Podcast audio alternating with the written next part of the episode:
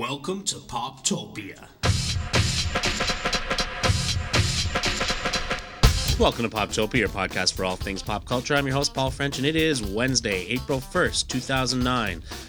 Well, with this being April Fool's Day and all, I may as well tell you that this show is going to be all about my support for Hannah Montana and pushing for a sequel, nay, trilogy, for Alvin and the Chipmunks. I might say that, but instead I won't. Or did I? Anyway, lots of stuff to uh, little little bits and pieces to uh, to talk about today. Uh, first off, and this one sounds sounds like it could be an April Fool's joke, but it actually uh, was. This news was released yesterday, so. Um, Green Day is going to be putting out a musical production based on their 2004 multi platinum rock opera American Idiot. Uh, Billie Joe Armstrong has uh, teamed up with director Michael Mayer, who won a Tony uh, for Spring Awakening in the in uh, Broad uh, on Broadway in 2007, and songs written by Duncan Sheik. Wait, what? I thought they already had songs for it. Duncan Sheik, really? Uh, I don't know. Anyway, it says that Armstrong and Mayer have co-written the uh, the book for the musical, and uh, Green Day will contribute the entire song cycle from the album, including you know Jesus of Suburbia, Boulevard of Broken Dreams, etc., etc., uh, as well as tracks from the upcoming Idiot sequel, 21st Century Breakdown, and that comes out in May. Armstrong says that the end result will be terrific, and we're really proud. The show chronicles the album's uh, hero, uh, Jesus of Suburbia, as he breaks away from his suburban town and heads for the big city, where he encounters a punk rock freedom fighter named Saint Jimmy and a woman called Mother Revolution, and is forced to choose between rage and love. You know, it doesn't sound that different from We Will Rock You. So they're looking at uh, at having uh, the premiere run be September 4th to October 11th at the Berkeley Repertory Theater. And if it all goes well, well, who knows? Maybe Broadway. So it, you see what I'm saying? It sounds like it could be totally uh, um, uh, an April Fool's joke, and yet not. Here's one I wish was uh, Terminator 2 Judgment Day actor Robert Patrick, set to uh, thrill sci fi fans. He's in talks to make a return to the role in the franchise's next installment.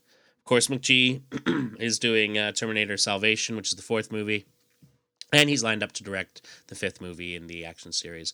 And so he's looking at patrick for the forthcoming project. And uh, basically you know i mean let's face it this is the big this was the big role for him for sure. So patrick says yeah he talked to me to me about it. I'm interested. I was listening to him tell me about it. I had no idea that he thought about that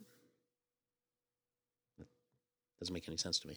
Uh, all right. Uh, he says, I love McG. He's a great guy. We saw each other and he talked to me about it, so we'll see what happens. The sci fi genre and, especially, and specifically that character is something I'm very proud of. It's what broke me out big to the world. Well, yeah. I mean, I've got, I, I got to say, I guess uh, it doesn't help that I really have no desire to see Terminator Salvation, but that's just me. Um, you know, McG, really? Yeah. Speaking of um, of, of big movies, and uh, let's look at the box office.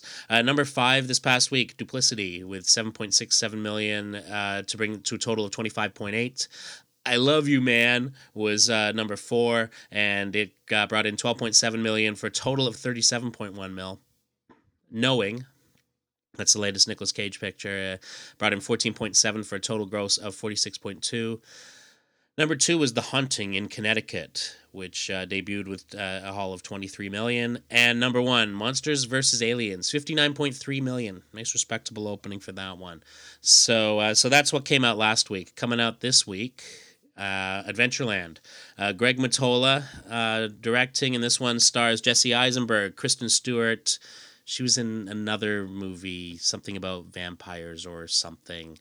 Um, Ryan Reynolds and and others. Um, this is uh, set during the summer of 1987, and a recent college grad played by Jesse Eisenberg. I can't believe Jesse Eisenberg's playing a recent college grad. Wow. Uh, he takes what he thinks is a going nowhere job at the local amusement park, only to discover it's a perfect opportunity to prepare himself for the real world. Um, of course, Greg Mottola um, you know he did uh, he did Superbad a couple of years ago, and uh, he's really taking and actually a smaller scale project than what he did in uh, in uh, Superbad, and this was actually based on his own post grad uh, experiences. So anyway, so that's what's going on there. even though even though it has Brian Reynolds in it, I'm actually kind of interested. Fast and Furious. Um, I guess this would be fastest and furiousest. Um, anyway, this reignites the. Uh, I guess that was the Fast and the Furious. So there, there you go.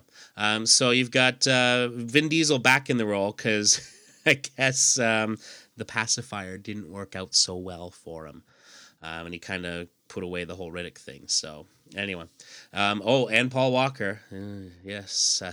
This is uh, this is a collection of thespians. Uh, is reignited back in Los Angeles, where crimes pitted the two men against one another yet again. However, when they realize they have a common enemy, they put their past behind them and unite to stick it to the foe. Wow.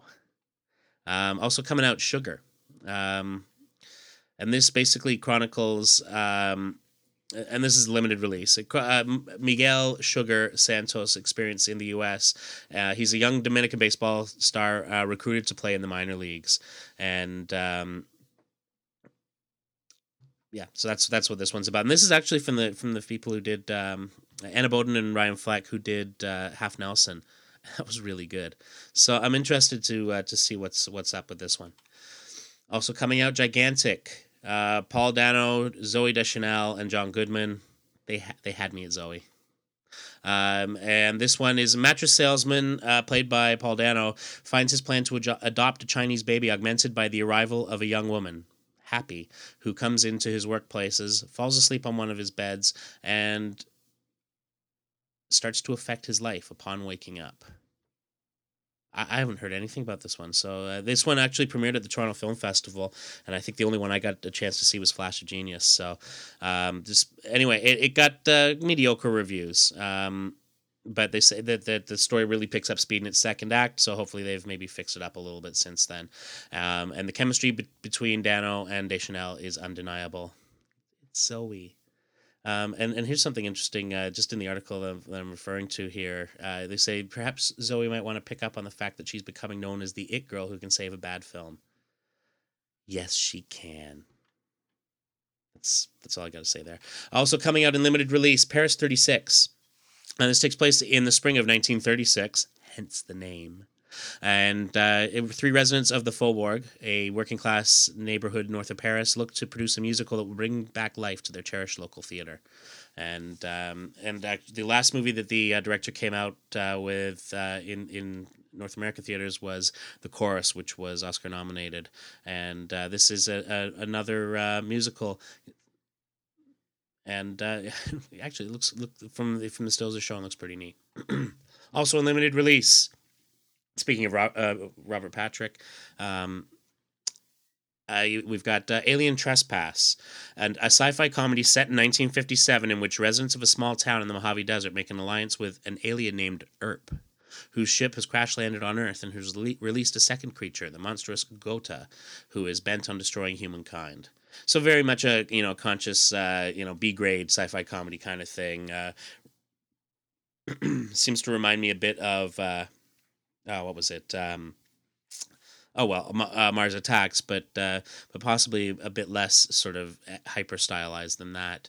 Uh, but reminds me a lot of the video game uh, Destroy All Humans. Oh, I love that game. Okay. Um, oh my gosh, there's a there's a lot of stuff. Uh, this one's just coming out in uh, in in New York City first, but should be getting a wider release later on. Come, yeah. So um, it is The Escapist, and this uh, stars Brian Cox, Damian Lewis, and Joseph Fiennes. Uh, Frank Perry concocts a scheme to bust out of prison with a band of fellow inmates in order to make peace with his ailing, estranged daughter.